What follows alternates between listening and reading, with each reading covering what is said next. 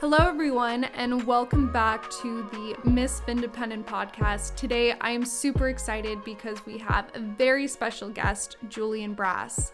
Julian specializes in coaching service-based entrepreneurs and high-performing organizations to get behind their brand so they can go beyond their brand and master their mindset. His expertise leads to empowering his clients to create a successful entrepreneurial life that unites the mind, body, and soul while generating a massive impact and income. He built and sold Notable Life and the Notable Awards, is the international best-selling author of Own Your Anxiety, a global keynote speaker and corporate trainer, and business advisor and investor in wellness brands. He is recognized as an award-winning entrepreneur who launched, built, and eventually sold Notable and the Notable Awards, one of the top online media brands for successful millennials in Canada. You can learn about joining one of his programs by joining julianbrass.com/subscribe or following him on Instagram, which is also Julian Brass.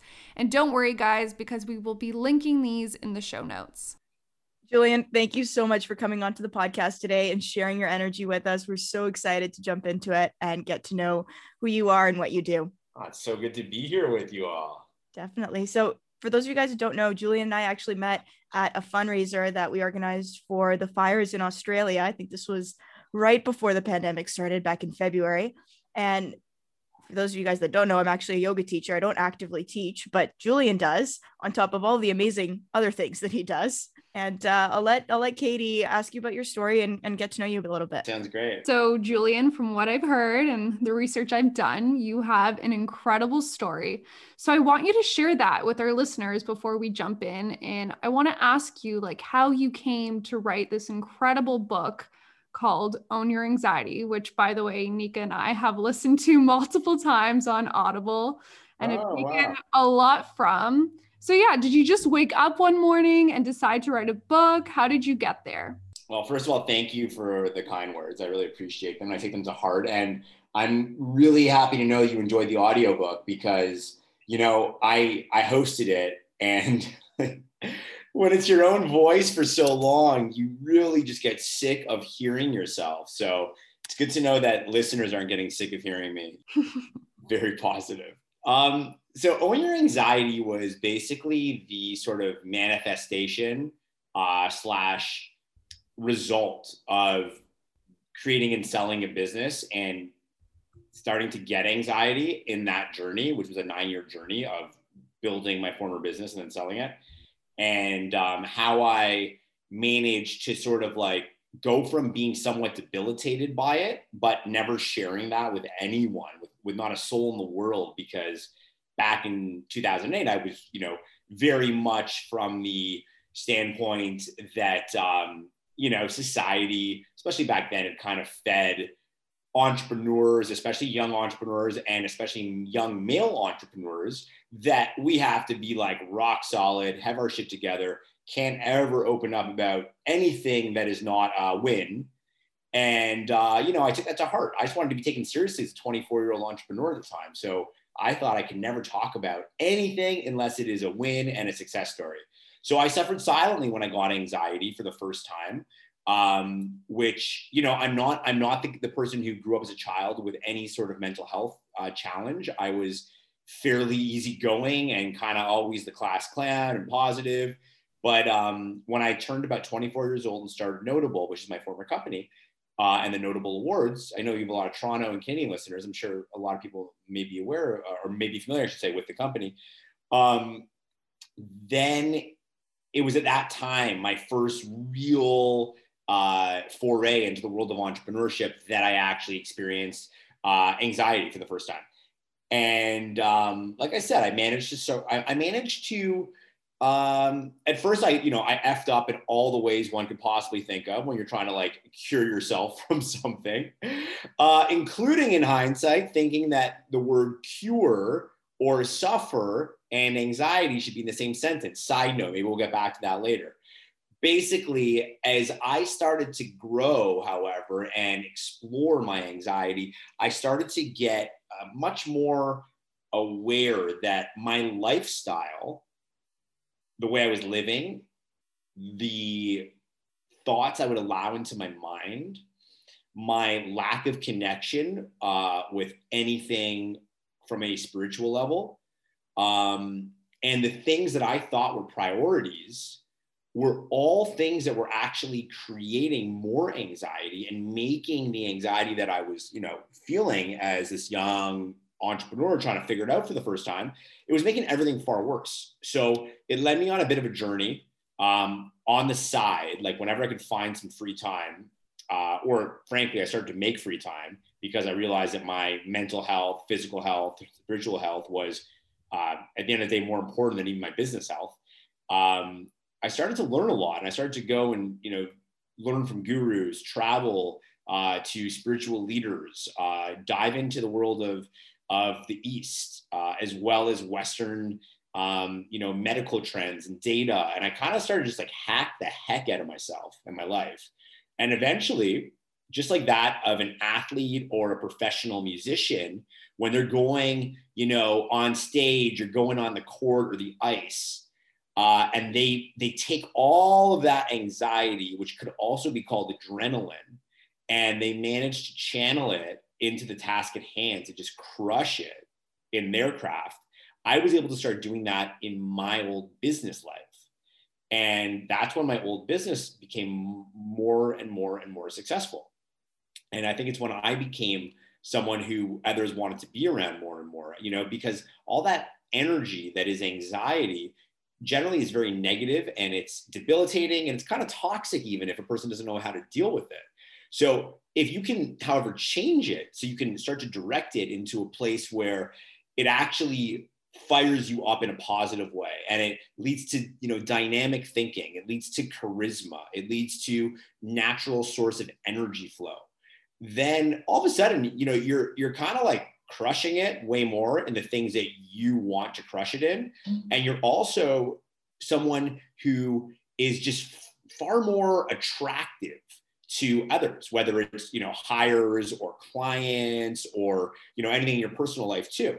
So I was able to start doing all that, and thankfully, and it wasn't easy. I want everyone listening to know that it wasn't easy. It didn't happen overnight. Like, I effed up so many times on my pursuit to own my anxiety, and I still do. The difference is that today I know if I'm doing something that it's going to spike my anxiety, and if I do it with intention and with consciousness, and that's the biggest difference, right? So after it all sort of started to like work with me, and I could own my anxiety.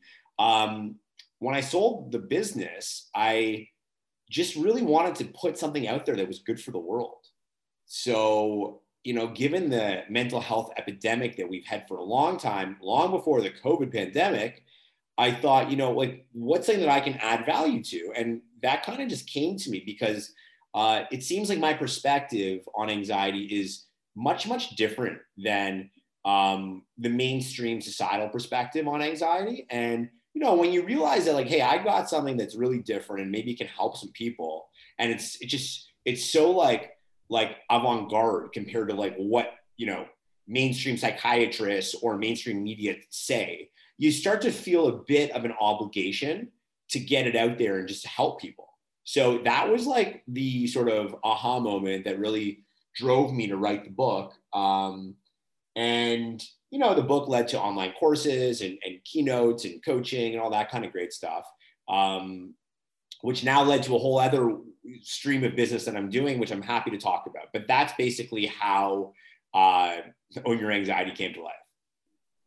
It's an amazing story, Julian, especially.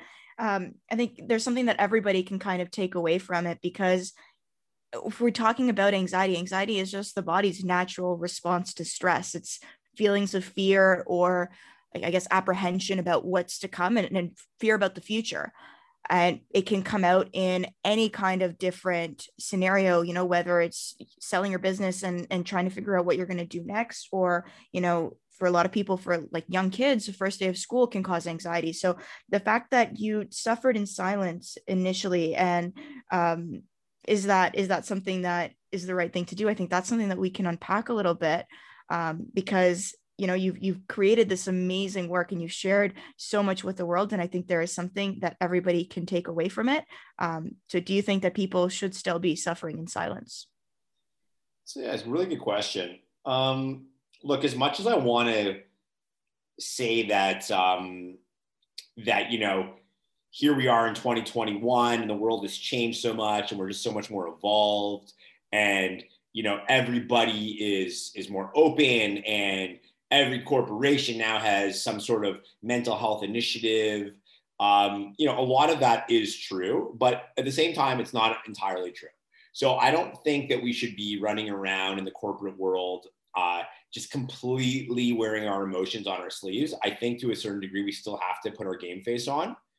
But I do think that at the same time, it's important to understand where the safe space is within an organization or within our, you know, business partners, or potentially even employees at times, depending on the environment. Like that one is a bit of a loaded weapon. Like it really depends on the environment that someone's in. If they are the boss or the manager or the owner, the founder, whatever. I do think that there are safe spaces. And I've seen in my own life more and more as I, you know, have sort of like, I don't know, grown my profile and, you know, become looked at as a bit of an expert on, you know, various topics. When I'm vulnerable, even where I'm at today, I am so much more well received by whomever I'm sharing with. Often it's my clients in you know, group coaching and consulting sort of environments. And it's incredible to see that they really gravitate and resonate toward that authenticity and, you know, the person who's looked at as the leader in those circumstances being more vulnerable. That being said, you know, I wish what I'm about to say is not what I have seen firsthand. I think that if someone is starting out in their career, they've got a lot of sort of uphill work to do to be looked at as someone who like has all their shit together and really can become a leader in an organization, or, you know, as a startup founder with clients. So as much as I want to say like it sucked that I suffered silently, I do think that mask that I wore a lot. And again, like this might piss some people off, but I'm just being totally real with everyone. The mask that I wore, I actually think did help drive the success of my business. Because like, let's just get really basic. If you want to go and ask a client for X amount of dollars to trust you and your work, and you go there and just before you propose the deal, you're like, whoa, I just like can't sleep at night ever. And, you know, I'm like not feeling 100% that I'm capable of executing this project because of my anxiety. I don't think if you were in the client's shoes, you would trust that person who shared that. However, okay, big however, please keep listening. However, I do think that if you were to position that slightly differently and say, you know, if you wanted to, of course you don't have to do this, but if a person wanted to position it differently and say, you know, I'm like most humans out there, I'm like 25% of the Canadian population and 1 in 4 Americans, that I do face feelings of anxiety at times. However, I have created a holistic plan to deal with the feelings of anxiety whenever they spike. In fact, I've actually learned how to master them, and it's a huge advantage in my life, right? Then your client's going to look at you much, much, much, much, much differently. So I think it's about how we share and in what context we share. And the last thing I'll just say about that is that, you know, every time we're speaking, like literally every time we're speaking, whether it's with a casual family member or in a business context or here on a podcast, sharing words often are in some way a transaction and a bit of a story. We're always creating stories around the words that we share and the tales that we express. So I think that if you can establish your little mini hero journey within your mental health challenges or a mental health illness, but to show that you have taken the steps to, not to use my own book as a term here, but to own your anxiety, then you're going to be looked at differently, right? Because I don't think anxiety is the problem or someone who suffers from any mental illness is the problem. I think it is the person who is lazy about how they deal with their mental health challenges. I think that is where there's a lot of room for improvement. I think that was a great breakdown, Julian, especially when you were talking about finding safe spaces to actually talk about it and not wearing your emotions on your sleeve. I think right now there's a lot of talk about being vulnerable and authentic. And I think that's, yes, being vulnerable. It's important to kind of see that leaders who are, you know, some of the people that we look up to, like these heroes, they're vulnerable as well. And they experience the same things that we do. But I think if you are somebody who's leading an organization, there's a certain image and precedence that you have to hold, and you can't explain what you're going through in the same lens as just an average person can. So yeah, and Nicole, just to build on that, I would also say, let's be vulnerable, but with parameters. I love that. That's a great way to put it. Yeah, let's put parameters around how much we share, and let's also hold ourselves accountable. So let me give you a real-time example. I just finished this new pilot program, just entered a few weeks ago. And it's all about helping people who are service-based entrepreneurs build their brand, but also build a healthy entrepreneur mindset. It's basically like Notable and Own Your Anxiety came together and had like this baby that's going to go and like change the world. And I was going through some major stuff in my life that I was unpacking for the first time ever. I never knew that I suffered trauma, but it turns out I did. And I was working in real time with a trauma healer while delivering this 6-week program. We were 15 people in 7 countries around the world. I would open up and share a little bit about what I was going through pretty much every week in a very vulnerable, but with parameters type of way. That being said, I also worked my butt off every single week to make sure that when we came online together, I delivered so much value.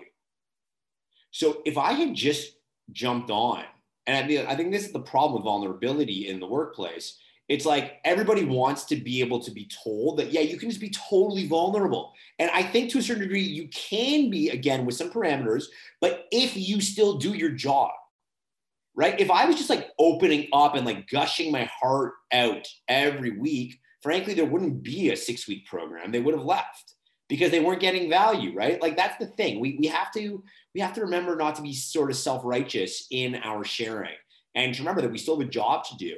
And the silver lining to all this, just to sort of like sum it up, I guess, is that so much about anxiety I have found in my research and in, you know, my clients and also in my personal life, so much of our anxiety is based on our level of self-love.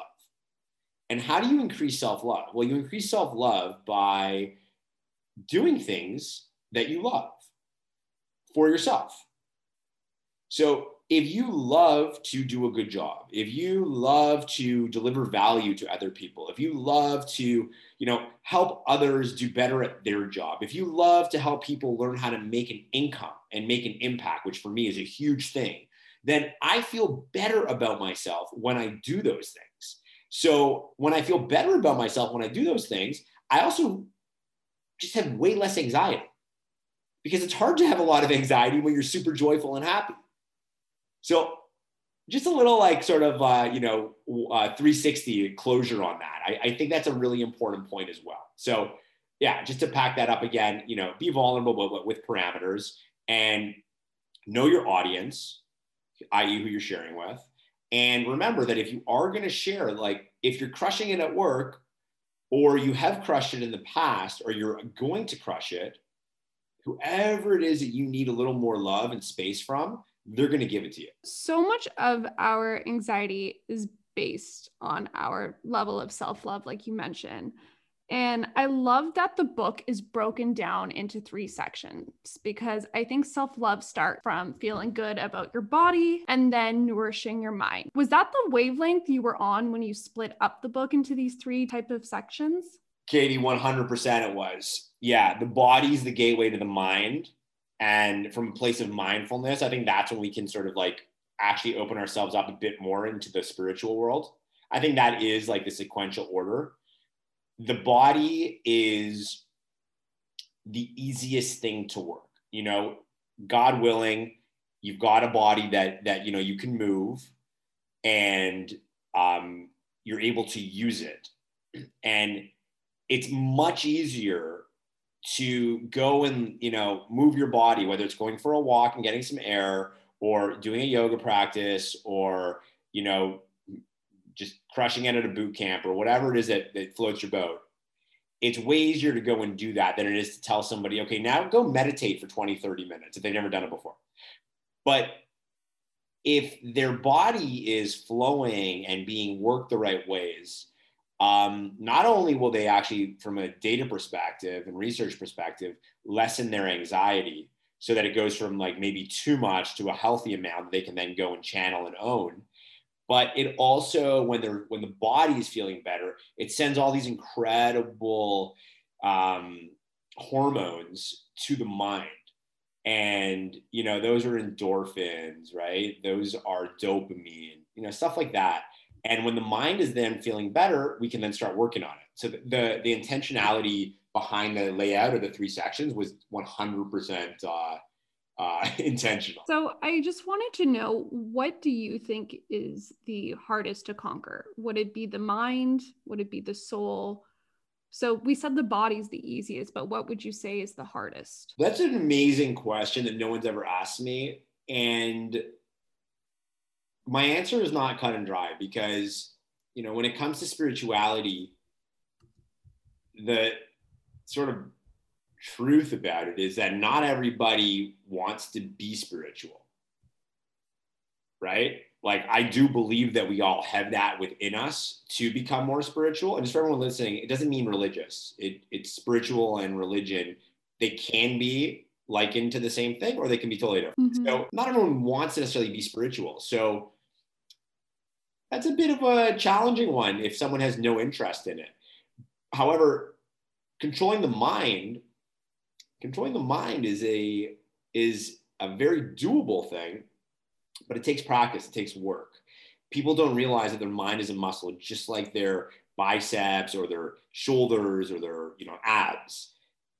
And if you want to see your mind strengthen, just like your biceps, your shoulders, your abs, you got to work on it, right? So, you know, if you find that meditating, which is an incredible way to work on your mind, is a little bit daunting and a little bit hard for you, that doesn't mean, you know, leave the quote unquote mental gym, right?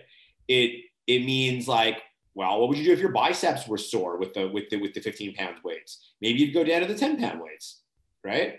So it's the same idea with working on the mind. So if 20 minutes of meditation is too much, try 15, try 10, try 5, try 2, try learning how to breathe and focus your mind on your breath.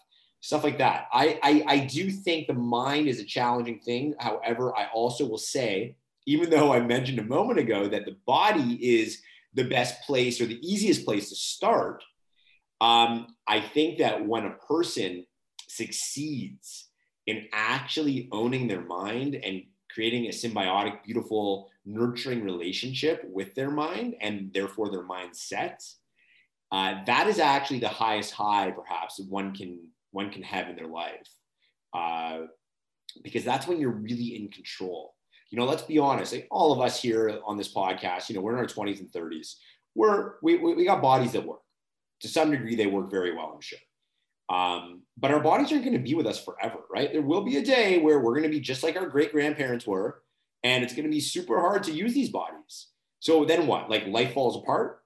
No, personally, I want to make sure that my mind by that time is just so rock solid and just so loving and so abundant and so intentional with the self-talk that I allow to happen in my mind and to consume me, that I'm just getting smarter and more mindful on a daily basis.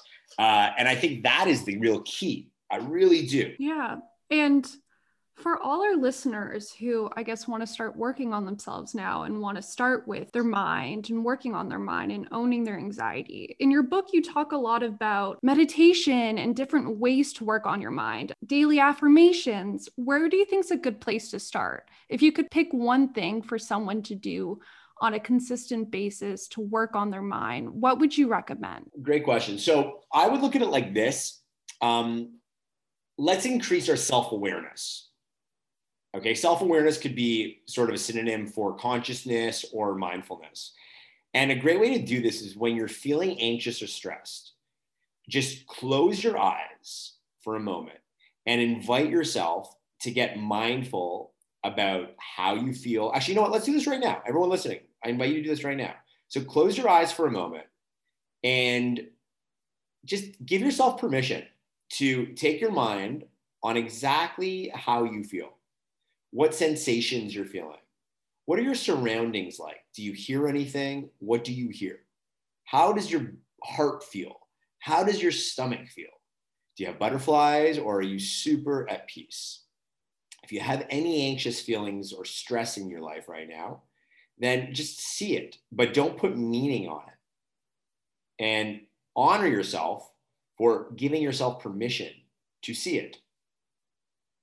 So this is self-awareness. This is mindfulness, right? And now just take a moment and give yourself the opportunity to take one big deep breath from your nose to your belly.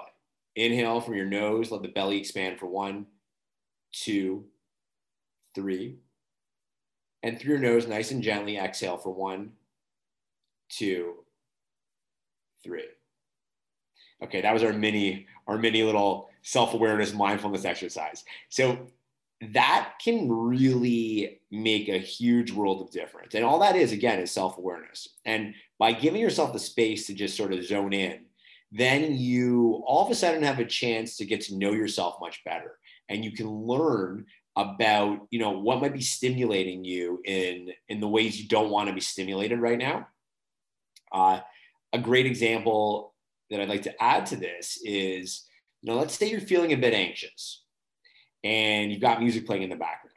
If you do this little simple exercise we just did, in zoning in on all that is happening around you and in you, you'll notice what kind of music is playing.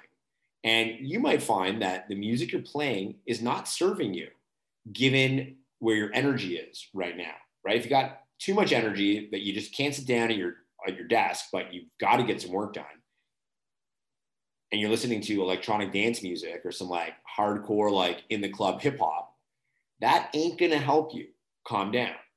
And at the same time, if you are, you know, bouncing from app to email to text to app to phone call, you get the idea, that's not gonna help you either. All that stimulation is gonna do is just get you more wound up.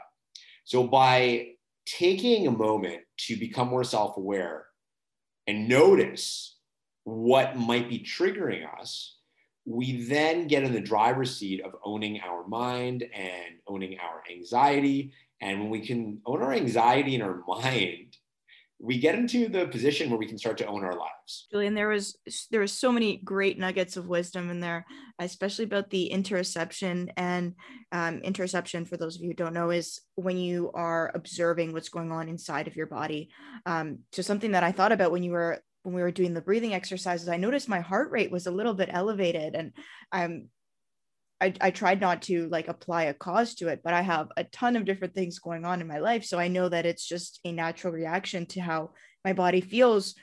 You're hosting a podcast. Yeah. And I sometimes have been feeling really overwhelmed with all these different things going on. And I want to break down like how somebody can start paying attention to their heart rate and how that can basically bring to your awareness the fact that you are experiencing anxiety and it is a form of stress, or it's a stress response. And something that I want to dig into a little bit is how finances can affect mental health, because a lot of people, 50% of Canadians actually experience financially induced stress or stress that is caused by their finances.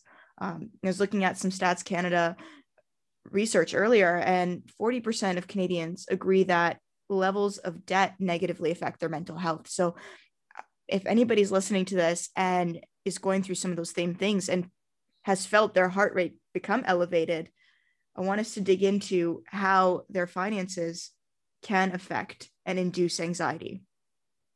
Absolutely. First things first, I think pausing to try to check in on your breath and giving yourself the opportunity to do a calming breathing exercise is huge. Today, I had a bunch of things actually happening at once, and I found that my heart was just going too fast.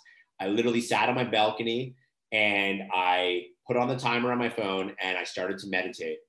Everybody, the first few minutes of most meditations, if you are trying to slow down your heart, or feel less anxious, you will think it's not working. Don't give up. You're going to be like, why am I here? What am I doing? This isn't working. I got stuff to do. Just trust me and trust your body that it will slow down your heart rate. Do the nose to belly breathing. I talk a lot about it in my book, and it's very, very helpful. That's huge, first of all, because when we start to look at things like finances and mental health, we want to be at a place where like our baseline level of anxiety is not super high, because if it's super high, you're not going to be able to actually do any effective work. So let's first slow down the heart and recenter. From there, listen, let's get real for a second. We're in the Western world over here, and it's extremely focused on materialism, and it's expensive. So the first question is to, you know, make an agreement with yourself.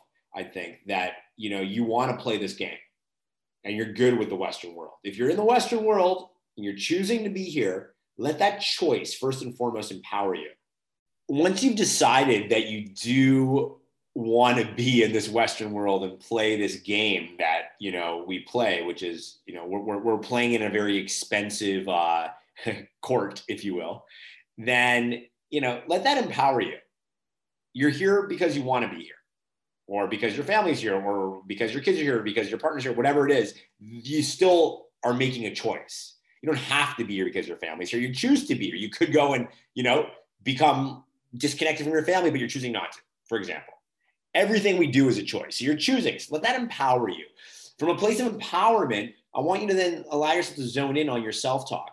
And are you beating yourself up all day that you're not savvy with finances, that you make poor financial decisions, that you suck because you're in debt, or whatever the case is? If you are, you need to get strong and not allow yourself to speak to yourself like that, because that isn't helping you actually learn and grow from this particular situation that you find yourself in.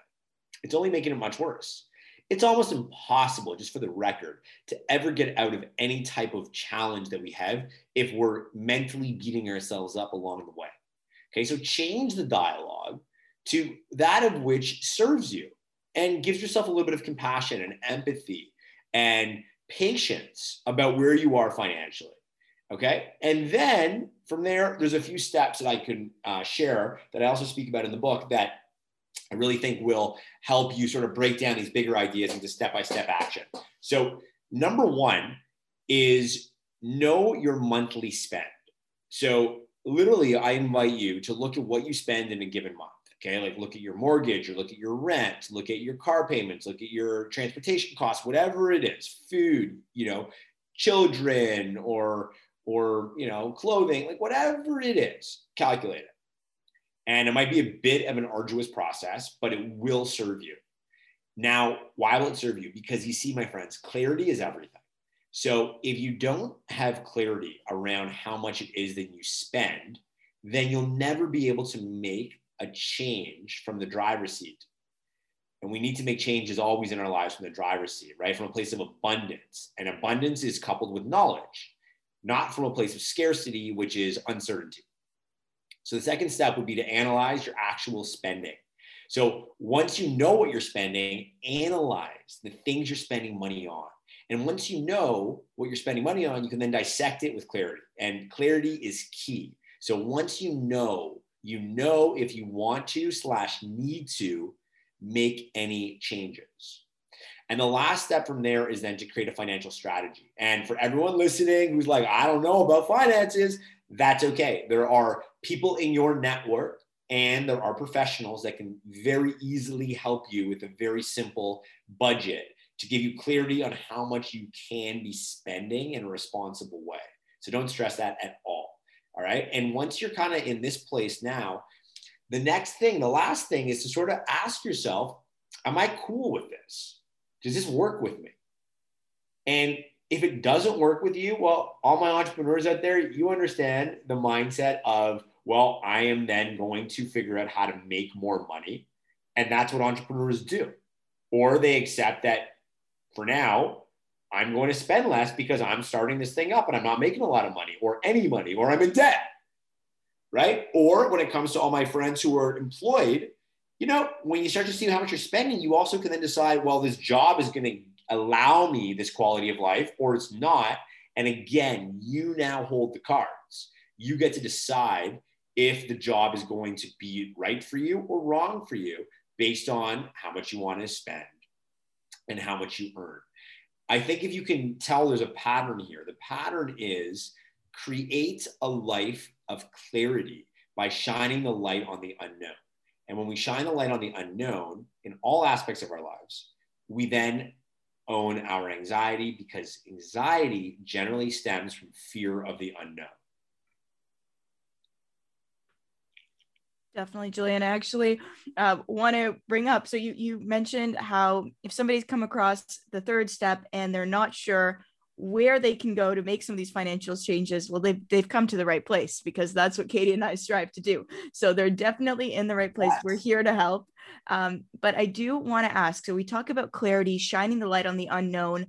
How does someone make clear financial choices that empower them to own their finances while owning their anxiety? How do they know where to start and what those clear choices are? So we talked about analyzing their spending, but there's one key thing that I want to dig into, and it's the lifestyle piece and understanding where you want to be in life. And this is something that Katie and I talk about all the time, the scarcity versus abundance mindset. So how do we break down those internal dialogues, do a reflection exercise, and understand what clear choices we need to make to get to where we want to be? I know there was a lot in that question to unpack. No, I'm good. I'm good. Yeah, it's so important to visualize, you know, where you are now, where you want to be in a year from now, 5 years from now, 10 years from now, and maybe even further to the future. I mean, that's more fun than real, I think, when you go a lot past 10 years, but y'all get the idea. It's important to actually ask yourself where you want to go and then how will you get there?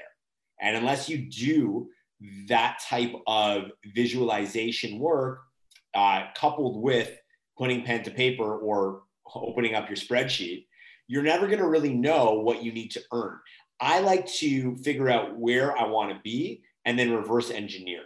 And as you reverse engineer, i.e. work your way backwards, you then can start to see, well, you know, these are the types of things that I can be doing to help me get there, right? Or my goals are just totally unrealistic, but you're going to be able to decide with some sort of education and clarity and at least an educated assumption about where you really need to be right now in order to go where you want to go in the future.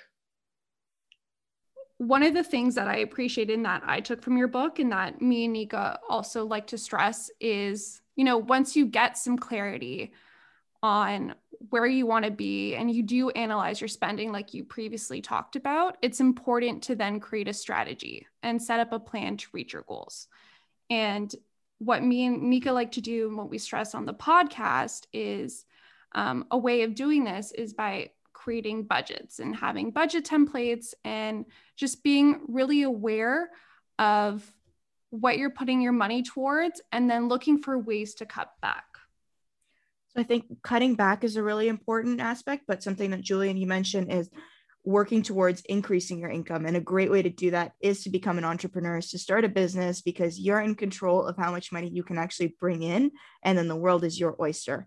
So something that I want to ask you, Julian, once you do become an entrepreneur, once you make it into that next level of financial freedom, how do you deal with financial stressors as an entrepreneur? And maybe if you remember your notable days, or even, I mean, you're still an entrepreneur, Julian, you do a lot for the world, but how do you deal with financial stressors now?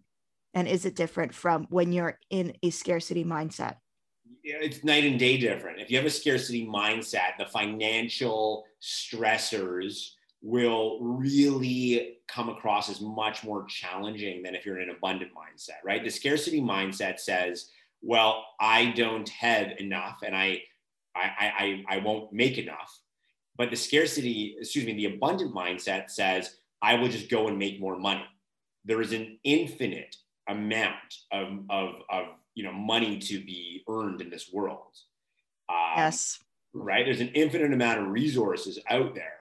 It's just a matter of how we look at it, right? And it's, I mean, I think scarcity and abundant conversations are key to really almost every aspect of life. Like, I actually obsess about, if I'm looking at things in life, not just finance, just in general, scarcity or abundance. And I try to always like flip my own thinking to go into the abundant place, because the abundant way of thinking is all about love and it's all about being limitless. And the scarcity is about fear, right? And putting some sort of like restriction or cap on what you can do and who you can be.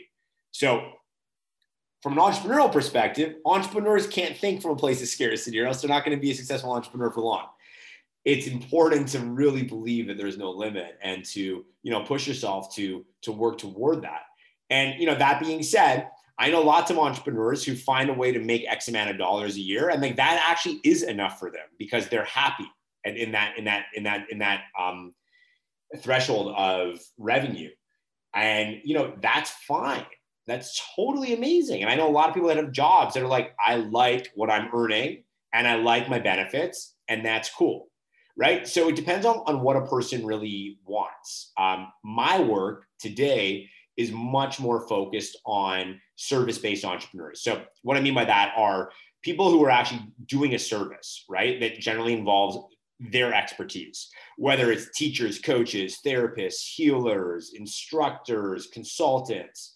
And I help them learn how to build their brand so that they can make a really healthy income and an amazing impact for the world, while at the same time building a healthy entrepreneur mindset, right? So I'm the first to tell them that there's no limit to what you can earn. And at the same time, how much do you want to earn? Because let's work our way backwards. So Julian, let me ask you, what is your take on the impact of social media on people's perception of financial health? Because, you know, everyone seems today on social media to be an entrepreneur who's thriving and making money. And that can take a toll on one's like mental health and anxiety when they're not in the same place. Yeah, I love when I see the odd post that's like the real, like behind the scenes post, which is like, you know, haven't slept more than 4 hours. In debt, highly anxious, haven't seen my partner in a week, forgot to call my parents. Like, that's entrepreneurship for a lot of people. I just love the realness. Of course, it doesn't have to be that hard. And hopefully once people get out of the startup phase, it's not that hard. And hopefully when they're in the startup phase, they don't make all those same mistakes that I once made and that person who posts such real shit is currently making. But yeah, look, I think social media needs to be looked at with a lot of discernment and self-control, because it can suck us in a big way. You know, we've all heard this before. I'll say it again. It's the highlight reel of life for most people. Right? I actually try to not make it about a highlight reel of my life. And I also try to tell my clients, you know, like share authentically and vulnerably, but add value, because that is how we are real with our audience. And that's how we also make a difference in this world, right? A lot of people are out there kind of gloating and showing off. And as much as, you know, they might be doing that because they think it's good for their business, or they think it helps brand them, or maybe they just have like a major ego issue and they feel they need to do it so that they're looked at more favorably. Remember, everyone, your ego is your enemy. Great book. Yeah, great book. And it's so true. Your ego is your enemy. Whatever it is, whatever causes someone to want to like show off online, you know, you can be different. You don't have to be another person who shows off online. Like, I really believe that if we have a platform that is so massive that can touch other people, we should use it for positive. So ask yourself, if what I'm putting out there, adding value, changing lives, inspiring even one person. And if it's not, like, think about your caption, think about the photo. Like, do you really have to post it? Right? That's the first thing. And the second thing is just, you know, going back to your original question, From a user experience perspective, if the people you're following are making you feel like shit, stop following them. You know, you don't have to follow the person who makes you feel jealous when you see their exotic photos every time you go on Insta, right? Or you silently creep their story and you're like, oh my God, FML, what am I doing with my life? Unless that inspires you, and by the way, it can, even if instinctively it doesn't, you can easily have a conversation with yourself to reframe what about it is making you feel jealous or less than, and ask yourself if you can then change it to get inspired by it. But if you can't, maybe you're not there right now, right? Then you're allowed to unfollow people. So just be weary, my friends. Be so freaking weary that every time you allow any external stimuli into your mind, it is impacting you, and it's impacting your thoughts, it's impacting your beliefs, and then it will impact your actions, and your actions will create your life. That was such a great summary of one of the sections that you've got in your book under Own Your Mind, just limiting social media use in general, but also unfollowing people. I think Instagram has a new feature now where you can mute people's stories. Let's say it's somebody that you're friends with, but you're annoyed with their content, or it doesn't serve you and you don't want to be rude. You can mute them, and then you just don't have to expose yourself to it. Amazing. So it's a great feature. But I think just spending less time doing useless things on the app is a great place to start. Something that Katie and I have been working towards is anytime we find ourselves actively scrolling, we try to switch our thinking right away and say, okay, I could be using this time to create content. So why don't we focus on creating more content than we consume? And it's been serving us really well recently. So it's been a good mantra that's kept us going for 2020. Yeah, Nicole, Katie, that's awesome. And, you know, if somebody has 3 minutes to, you know, go use the restroom or, you know, stretch their legs. Like, instead of just going on social media, if you were to intentionally put something positive into your mind, you know, read a page of a book or quickly listen to like a minute of a podcast, just try it. Watch what happens to your mind. Watch what happens to your mind if you don't fire up your phone first thing in the morning. And instead you go and you read a page of a positive book. Just watch what happens with your mind and your entire vibration for the day. It's actually it's incredible how different everything looks and how we show up if we're using those little breaks of time, or those little like chapters or you know, periods of time to put something positive inside our minds. It's so life-changing and so basic at the same time. It's really incredible. And how you set up your space as well can really have a big impact on that. Like, something that I've been doing for the past couple of years is not having my phone in my room. So I have it in my office. And as I wake up in the morning, the first stop that I have, and the way that I've designed my space, is I have a meditation pillow, and then I have the Daily Stoic. And it's a great way to start the day if anybody is looking for a new morning routine. Julian, like what you were talking about, and not having to reach for your phone first thing. If you reach for this book, they've got a little short entry. Ryan Holiday actually put together the book, but it's got a short entry from one of the Stoic philosopher thinkers, and then a commentary on how that applies to modern day. So you start off your day, if you're not somebody that likes to meditate, just with a reflection about the kind of person that you want to be and the kind of world that you want to live in. So there's a little book recommendation for you guys if you're looking for a new morning routine. But another great book recommendation for anybody that is still listening to this is Julian's book, Own Your Anxiety. We're going to put a link to it in the show notes for anybody that wants to go on Amazon and actually purchase it, or go on Audible. Like, it's a great book to listen to as well. And I swear my voice is a little better on that audiobook because right now I'm fighting a bit of a cold. So yeah. All good, Julian. The voice was great. And we really appreciate your time and energy, like I said, and you sharing all of your thoughts of wisdom and all the nuggets and truth bombs, to be frank, that you shared with us. So appreciate your energy as always, Julian. Thank you. And I'm going to let you get back to your day. Yeah. And thank you. You, even through this podcast, you really helped me, and I'm sure you've really helped a lot of people. So again, thank you genuinely from the bottom of our hearts. And we hope to have you on again soon.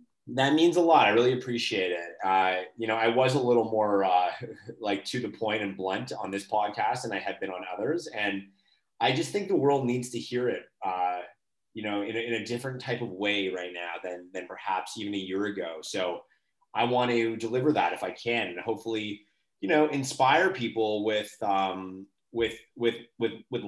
but with a realness as well. And I think that's also partially just because of the work I'm doing now with, helping these service-based entrepreneurs build their brand and their mindset. You can't live in a fairy tale if you really want to live the life of your dreams. Like, the dream is not a fairy tale. So I think it's about, jumping into the wavy waters of life, but having your life jacket on so that those waves don't freak you out. Like, you'll survive. You're going to be okay. In fact, you can even thrive. However, we need the tools, and the tools are having really real conversations like this. That's how we start to be awakened to the tools. So anyway, I'm really glad that it resonated with you both, and hopefully it did with all of your listeners as well.